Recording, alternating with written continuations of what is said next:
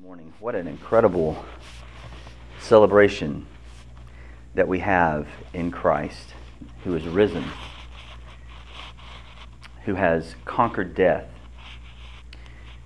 defeated it on our behalf, and now sits reigning in heaven on a throne, and even now continuing his victory as he um, draws men to himself in repentance and, and faith that he's enough. We pray that we would um, take the long view in life, that we would see the eternal as being all consuming and, um, and all engaging. We get so wrapped up in the temporary. What's the government doing? What are the taxes? What are the cultural shifts going on? And yet we forget that overlooking it all is a king on his throne who rules forevermore and working all things according to his will and his good pleasure to bring about an ultimate conclusion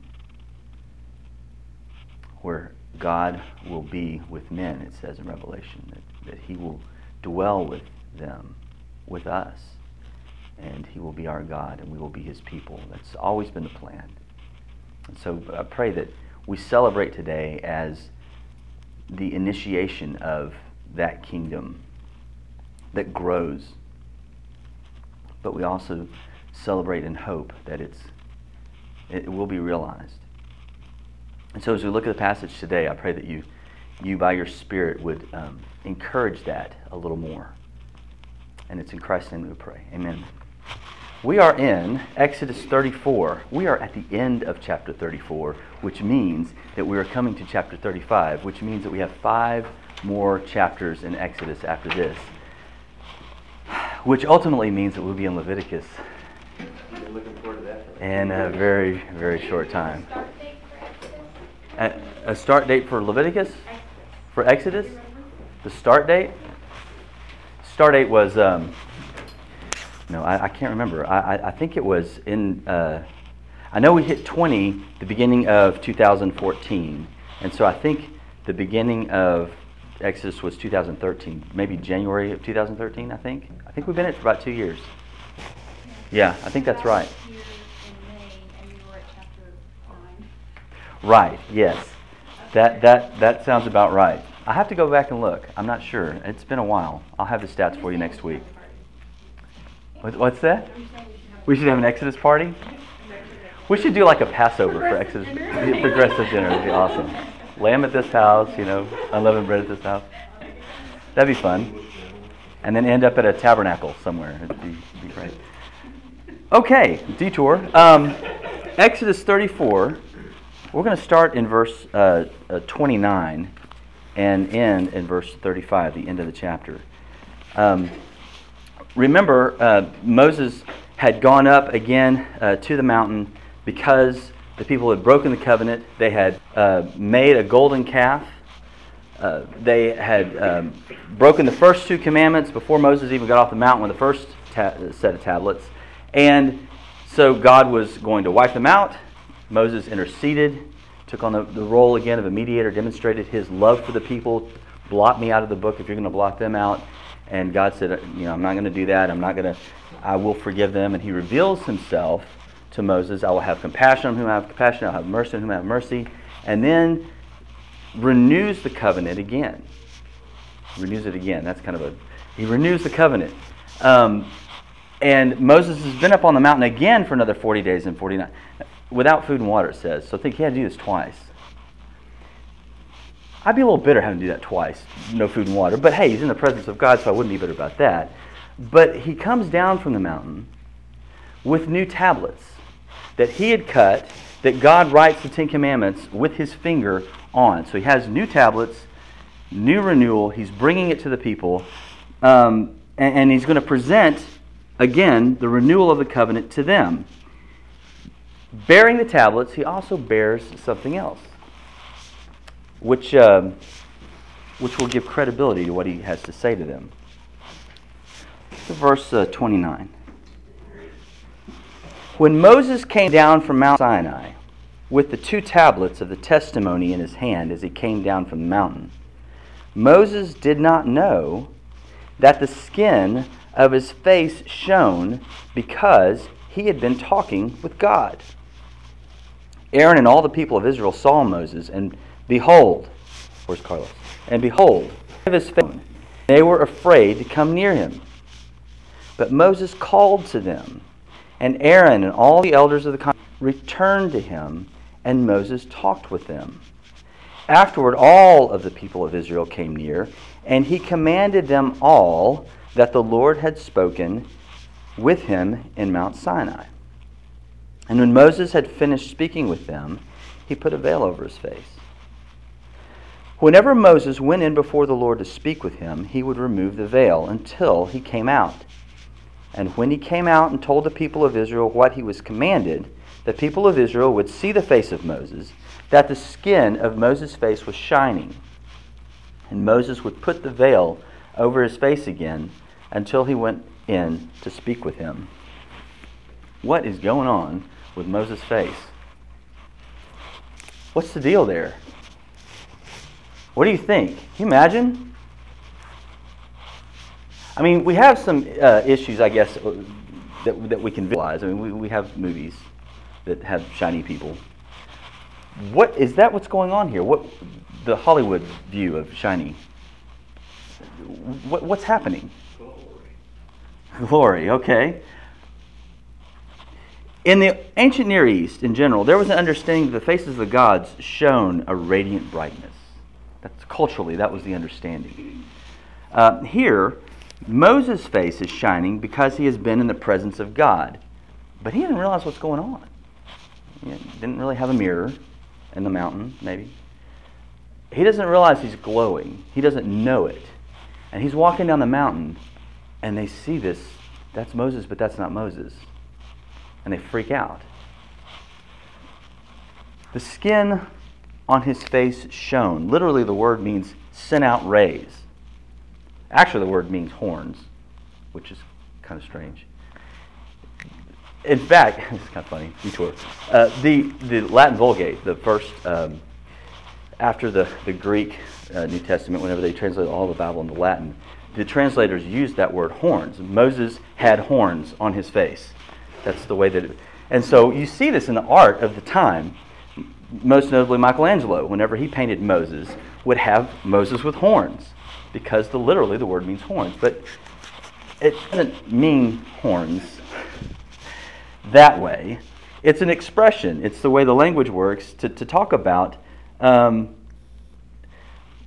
to talk about the, the radiant beams. Maybe another way to say it.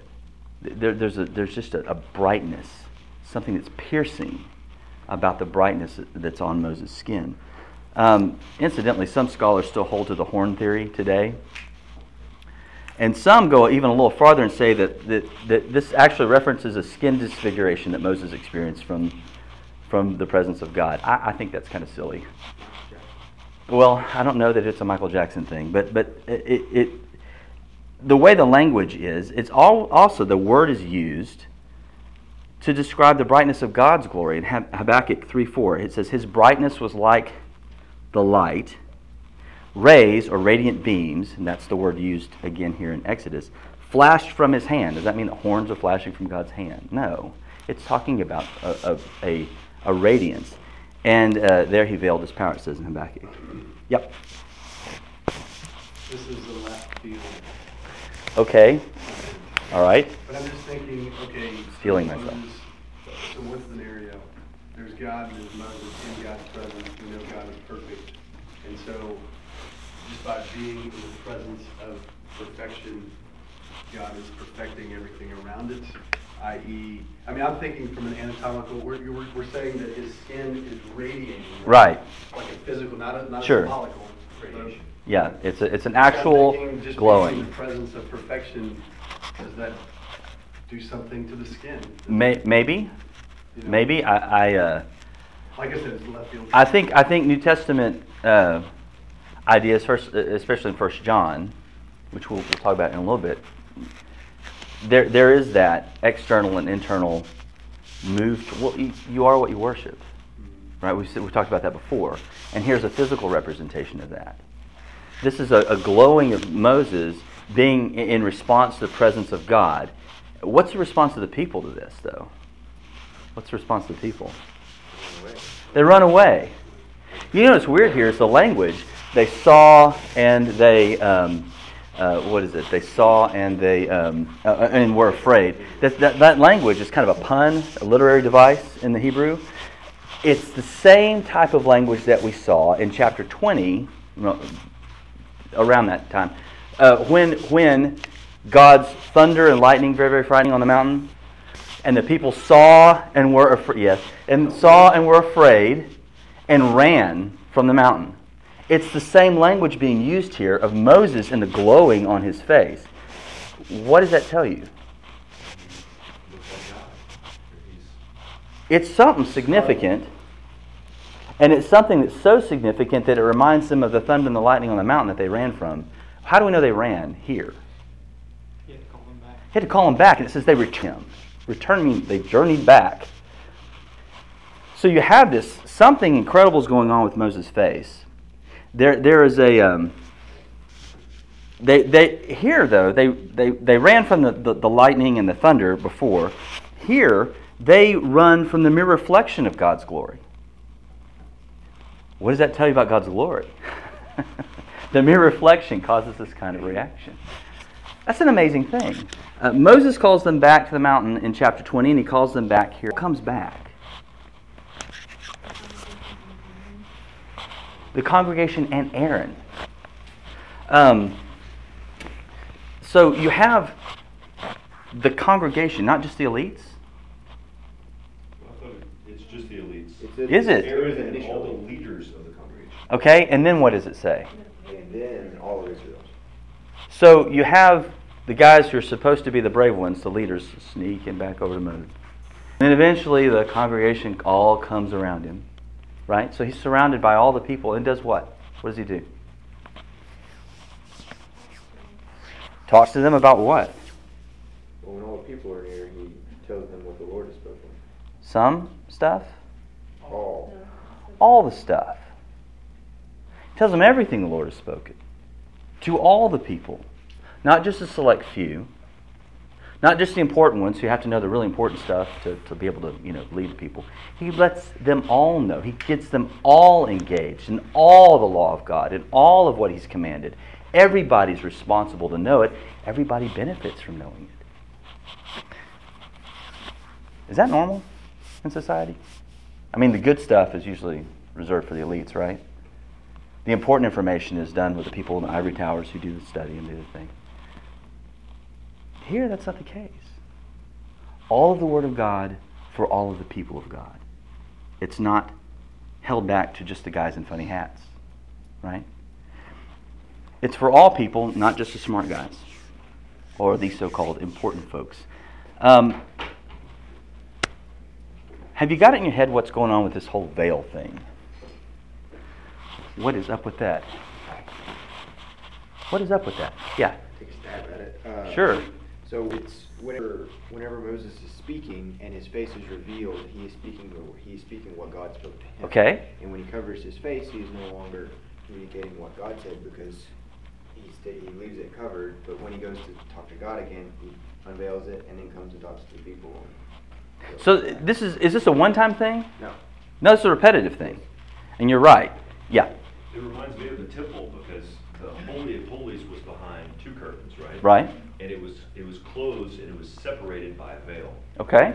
And so it's like, there's God and probably a veil, and then Moses, and then Moses' face shines, and he veils that for the people. I keep getting thirstier every time I drink this. It's bizarre. I don't tell this. Um, there's a veil that he takes off to be in the presence of God. And there is a similarity between the glory of God and the veils that we'll see in the, in the tabernacle. We've already seen, but that we'll see when they, when they build it. But what he does is he goes in the presence of God, he takes off the veil, and his face is, his face, his face is exposed by, by the veil, not the veil. I'm, going to see, I'm going to get those. I, I know I'm going to do that. I am anticipating it right now. Know that I mean veil when I mean veil, and know that I mean face when I mean face. All right. So you, you have this picture of he's in the presence of God, his face is exposed. When he delivers the law or the commandments of God, his face is exposed and the, and the glory of God is being reflected in his face. Why? Well, First of all, what effect do you think this had on the people when they saw him delivering the word of God, delivering the commands of God, and he's like glowing? What do you think? It gives uh, credibility. Credibility. There's some kind of physical thing going on here that this ain't natural. Something's going on. I think I'm going to trust what he says. I think I'm going to believe that this came from God because his face is doing something mine doesn't do in the morning. Would you say that, I mean, would you go as far as to say that it, he has superhuman characteristics? Not that he's like divine, but I'm He's not floating. Right. But I'm just But- saying but that there humans don't have this. Yeah, there's thing. there's something about him that reflects otherness. Right. Is that fair to say? Yeah. It reflects something that's not natural to humanity. Well, I would argue it's not natural after the fall to humanity. Um, you have here um, a, a, a repetitive practice. When he's in the presence of God or when he was presenting the law to the people, he's unveiled. In the presence of God, it, it appears that his, his face, I don't know, this is not the best term, it's the only one I can think of, is re energized. Right? Because there's a sense that, and we, and we find this out in other places, that, that that glory fades until he goes into the presence of God and it, and it becomes radiant again. Um, What do we call that rejuvenated? rejuvenated. Okay. I don't know. I just re-energized. I don't know. Relit. I don't know.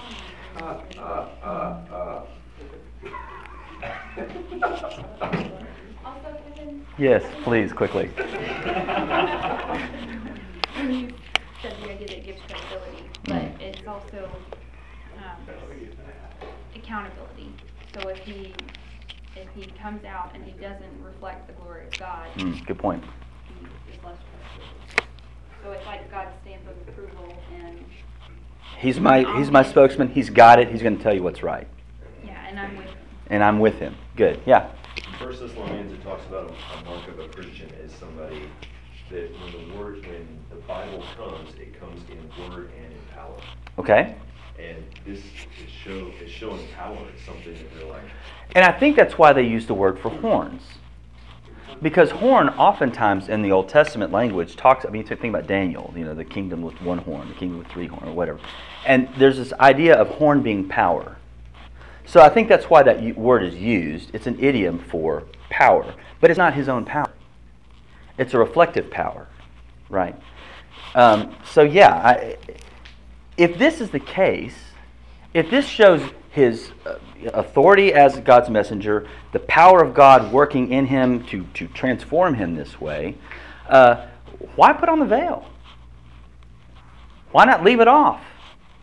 Go get me some milk from the grocery store. Yes, sir. I mean, you're glowing. I, you've got all this kind of authority to do everything. Maybe it's so shocking that people can't even get past what they're seeing.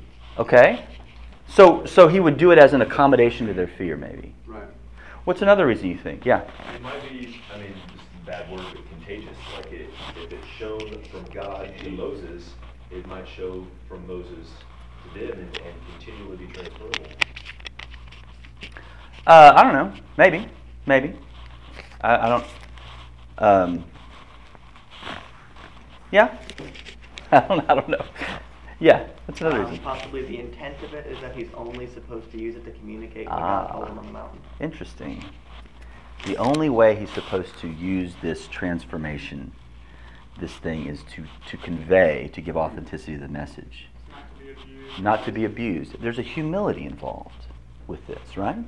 There's a humility to use what he's been given only for the purpose for which intended. To convey the message of God. The, the, the text seems to suggest that the radiance on Moses' face would, would fade slowly until he's, he's kind of rejuvenated in the presence of God. Um, so he, he might have, some have theorized that he might have worn the veil also as a means to kind of protect the people from doubting as it's fading. Oh no, maybe he's, I mean, kind of what you're talking about with Maybe he's losing his authority. Maybe he's losing his presence with God because he needs to go back in again to the presence of God to have it restored. Um, all right. Yes, ma'am. Um, I, you know, it's a good question. I don't know how long this goes on. It seems to be a repetitive deal, and it may be, it may be throughout the rest of his ministry that this goes on. I, I hadn't, I hadn't looked at that. How many more encounters did he have? With God? Well, he's meeting in the tent with him every day, or, or, or often. He's in the presence of God in the, t- in the, in the, in the tent of meeting that he set up. Okay. And, and maybe when the tabernacle is in place and that whole system is in place, maybe that's, that's when it ceases. I don't know. I, haven't, I didn't look that up. I, I'll have to do that. Yeah. It seems to be to remind, you know, a reminder to us that we, we can't just uh, go to the Bible and learn about it and we're done. Yeah. Go God and we're done. Yeah. It's not, it, the glory wasn't Moses's. It wasn't him It was, know, he, he was radiating it, but it wasn't his that was radiating it. He had to continually go back to God. Yeah. And continually talk with and meet with and learn from uh, God. It wasn't, you know, just a one-time thing. For Moses, he had to keep going back, keep going back, keep going back. We read of someone else who glowed, don't we, in the Bible? Someone else who kind of shone real brightly. At a certain point. It always, I mean, you know, it all talks of him all along the prophets. And yet there's something distinct with him, isn't there? Matthew 17, 3 talks about Christ on the mountain of transfiguration where Peter, James, and John are sitting there. They're, they're kind of hanging out, and Jesus goes up on the mountain. He's transformed, and it says his face shone like the sun. And Moses and Elijah were near him. Peter, in all his brilliance, says, Hey, we'll build three booths for you guys. We got you covered. This is my beloved Son, whom I am well pleased. Hear him. Right? There's this internal sun shining thing going on. Jesus doesn't have to be relit or rejuvenated. He doesn't have. He is. Uh, I guess it's the difference in having the, the, the, the, the white wall reflect the light versus the light bulb itself. Jesus is the light bulb, right? There is a radiance from him by his very being. It's not a reflection, it's who he is. Um, eh, Revelation 1 gives this incre- John gives this really cool picture of, of the risen Christ, which is why I just love that this passage fell on Easter Sunday. He gives this great picture of the risen Christ in, in Revelation 1.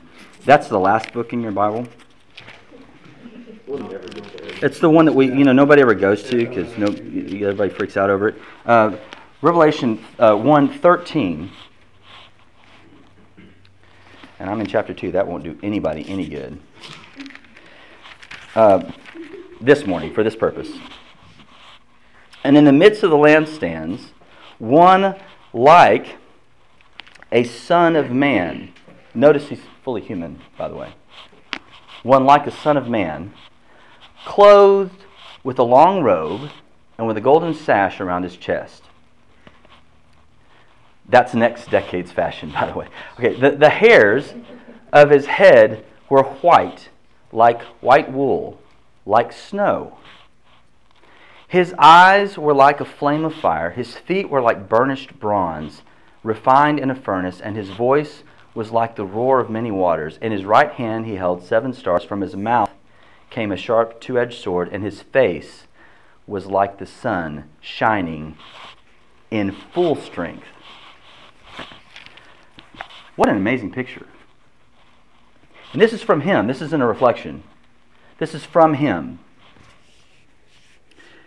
Um, and here's the amazing thing Christ humbles himself, comes to earth, lives the life that we should have lived, dies the death we should have died, is exalted. Psalm 110 is exalted on high, looking like this.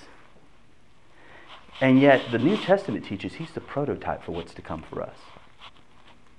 Does that bother you?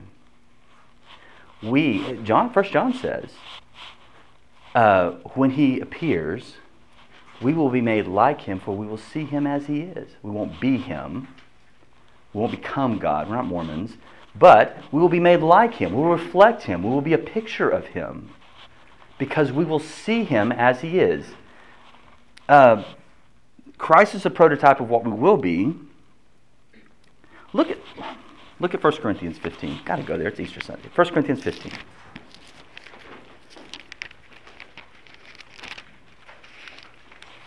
Paul spends the first part of the chapter arguing for the authenticity of the, or the histor- historicity of the resurrection of Christ. He points to he was seen by the apostles, he's seen by some disciples, and he's seen by like 500 at one time.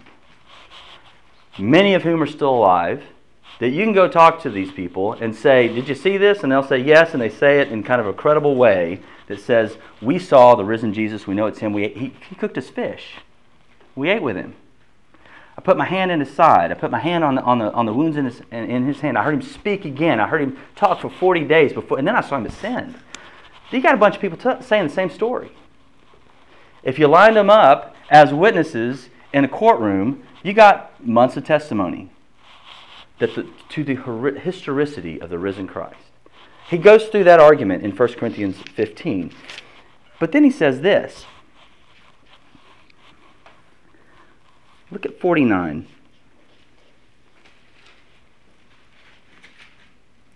Just as we have borne the image of the man of dust, who's that? Adam. We shall also bear the image of the man of heaven. Who's that? The man of heaven. Notice how he says it.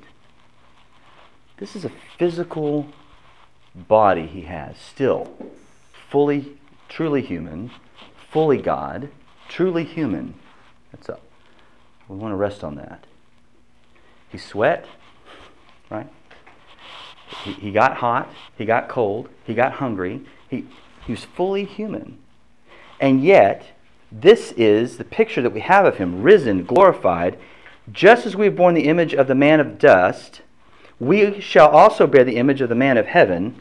I tell you this, brothers flesh and blood cannot inherit the kingdom of God, nor does the perishable inherit the imperishable. Behold, I tell you a mystery. We shall not all sleep, but we shall all, not just the elites, we shall all be changed in a moment, in the twinkling of an eye, at the last trumpet. By the way, this is not a quiet thing and, and it's a final thing. It's not on a plane and suddenly we're gone and oh no, there goes a plane flying into the building and whatever. This is a, this is a sudden, this is the end kind of thing. For this perishable body must put on the imperishable, and this mortal body must put on immortality. It's still physical, but it's immortal. When the perishable puts on the imperishable, and the mortal puts on immortality, then shall come to pass the saying that is written, Death is swallowed up in victory. O death, where is your victory? O death, where is your sting? The sting of death is sin, and the power of sin is the law. But thanks be to God, who gives us the victory through our Lord Jesus Christ. Therefore, what's the call? Be immovable, be steadfast always abounding in the work of the Lord, knowing that in the Lord your labor is not in vain. Paul's argument goes further than confirming the truth of the resurrection, as if that weren't enough. He says that because Christ conquered death, we also will be raised. We will be made like him, for we'll see him as he is. Because of Christ's conquering of the grave, here's the cool thing for today, although that's pretty cool. He's conquering now. That resurrection applies now. Those in Christ are being transformed now. The, the old man is, the body is fading, fading at an exponential rate, I might add. But inside it's growing. It's becoming conformed slowly. Uh, it's like a trajectory like this sometimes I feel it. But, but it does. It's tr- there's, there's a movement toward looking like Jesus day by day by day.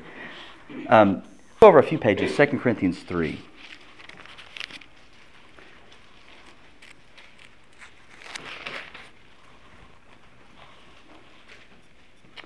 Verse 7 Now, if the ministry of death, carved in letters on stone, came with such glory that the Israelites could not gaze at Moses' face because of its glory, which was being brought to an end, will not the ministry of the Spirit have even more glory? The law is a good thing. The new covenant's greater. Right? They couldn't look at his face, and that's fading. The new covenant's greater. For if there was glory in the ministry of condemnation, the ministry of righteousness must far exceed it in glory. Indeed, in this case, what once had glory has come to have no glory at all, not because it's not good, but because of the glory that surpasses it, he says. For if what was being brought to an end came with glory, much more will what is permanent have glory. He's arguing that old rabbinical technique of, of how we argue lesser to greater. This is compared to this, but this is greater, is what, he, is what he's saying. Since we have such a hope, we are very bold, not like Moses, who would put a veil over his face so that the Israelites might not gaze at the outcome of what was being brought to an end. But their minds were hardened. For this day, when they read the old covenant, that same veil remains unlifted, because only through Christ is it taken away. Yes, to this day, whenever Moses is read, a veil lies over their hearts. There's, there's an indication here that Paul may be referencing a, a, a habit in synagogues. When the Torah was read, there was a veil placed over the book to, to hide the, the glory of God, to suppress it for the people, is the idea there. Paul's saying that that's not the way we do it. It's revealed. Take the veil off, let him shine. Um, but when one turns to the Lord, the veil is removed. Who removes the veil, by the way? The veil is removed. Only through Christ is it taken away. Only through Christ is the veil removed. And yet it's Christ who removes the veil. We don't remove the veil. Christ removes the veil. It's His work, it's His action on the heart to, to display the glory of Jesus uh, by the Spirit. Now, the Lord is the Spirit, and where the Spirit of the Lord is, there is freedom.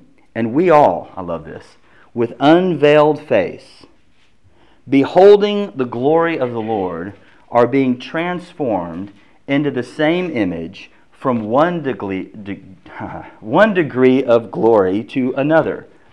For this comes from the Lord who is the Spirit. Incidentally, if you're looking for a great um, apologetic verse on the Holy Spirit being fully God, there it is. This is the Lord who is the Spirit. So it's not an it. It's not some weak force that you can control through your, you know, whatever. It, this is he's a person. The Spirit is a person, and he's Lord. Father's Lord, Son is Lord, Spirit is Lord. Three persons, one being. There's your Trinity thing for this Sunday morning. All right, that, that is a great uh, place to go. But look at this. And we, with, all un, with, with unveiled face, God removes the veil. We see the beauty of Jesus. We reflect the glory because we behold his glory. How do we behold God's glory? I haven't seen him. Have you? I'm not glowing like Moses. How, what is he talking about?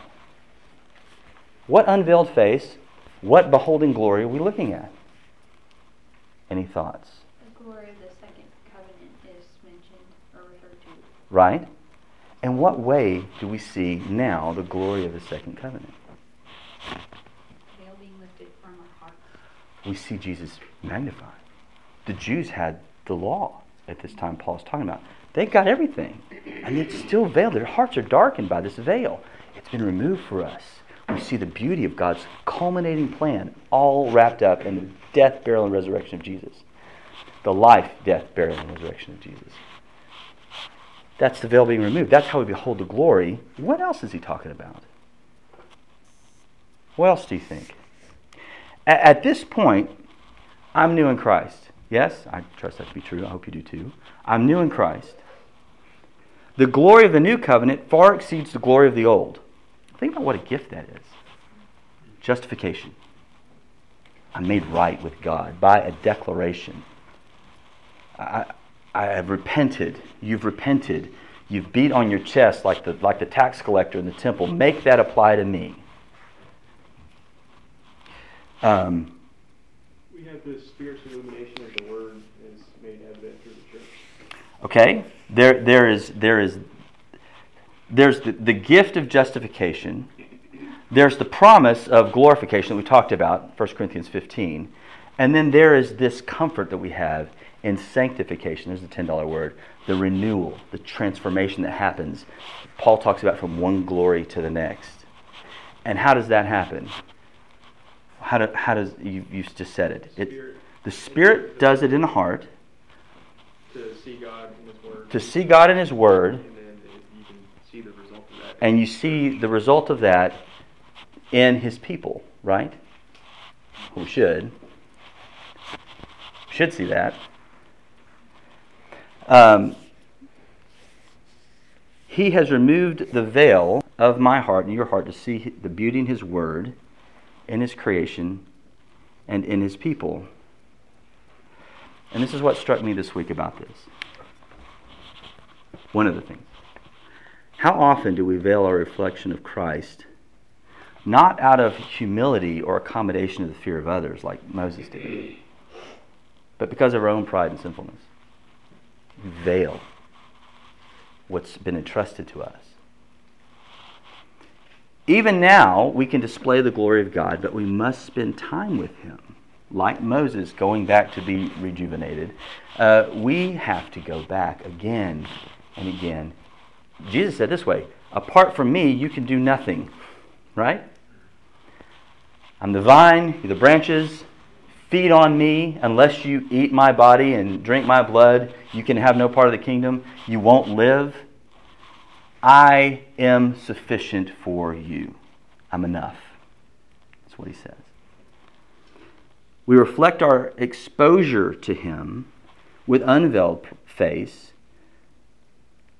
to his presence in his word, and our dependence upon him in prayer, and as we work uh, off the rough edges of our own hearts within, with those in his body.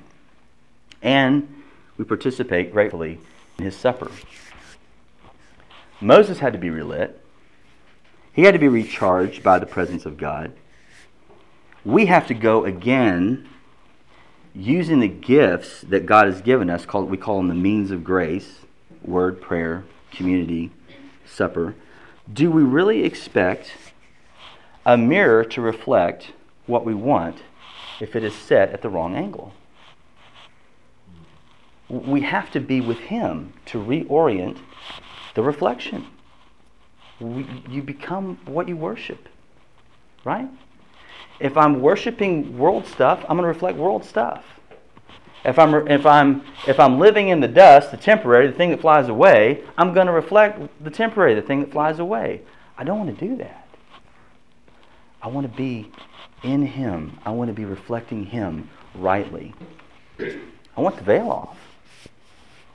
I hope you do too. I know you do. Any, any other? Yeah. I'm reminded, not only from this passage, but from Sunday, a verse in, I think it's the beginning part of Acts, uh, I don't know the reference, where it talks about as Christ is resurrected from the grave and with the transfiguration and everything, not the transfiguration, resurrected from the grave, so we will be just like him. And it's that, um, that's where our hope is placed, is just, just like the verse in First Corinthians and all of this, is, is how Christ is raised from the dead, how Moses reflects that.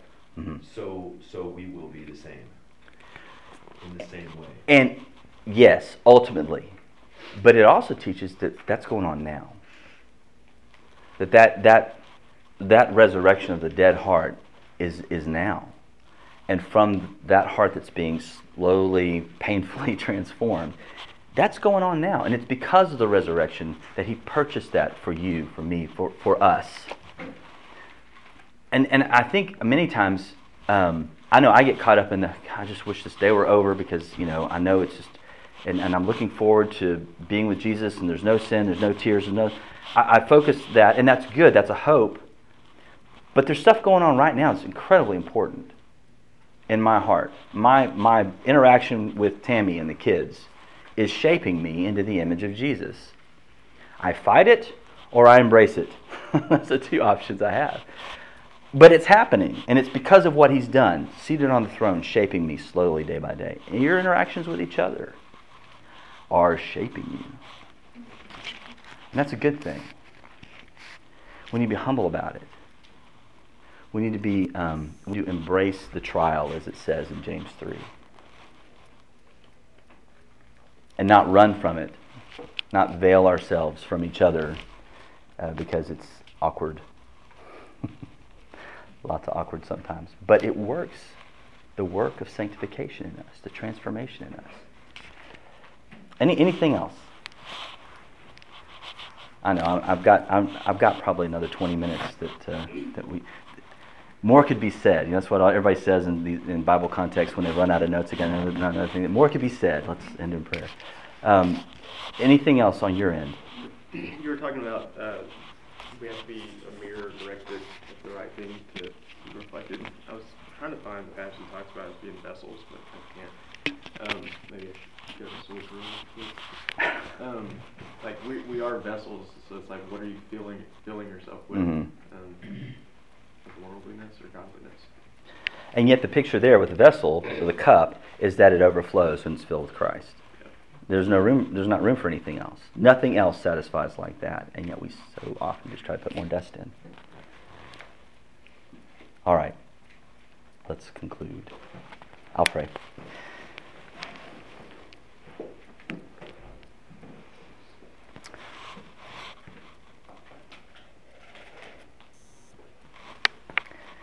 These are great words. These are great thoughts. It's a beautiful picture. What am I going to do with it tomorrow morning? How does this transform us? It's not something that we can manufacture. We need you every hour, Father. I pray that by your Spirit you would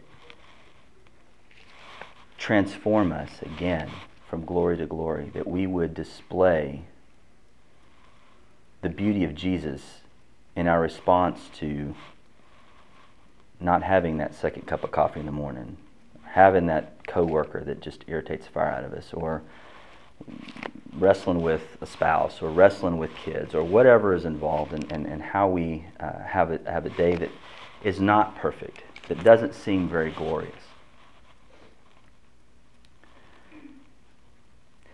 Father, we, we need to take the long view, and you, and you promise to help us do that. I pray that you would, by your Spirit, transform us. Let us see Jesus glorified and long to look like him, even now, by displaying the fruit of your Spirit in our lives. Unify us around this common goal that we will outdo each other in serving each other and displaying to a broken, selfish, prideful world the beauty of the glory of God in the face of Christ. We pray all these things in His name. Amen.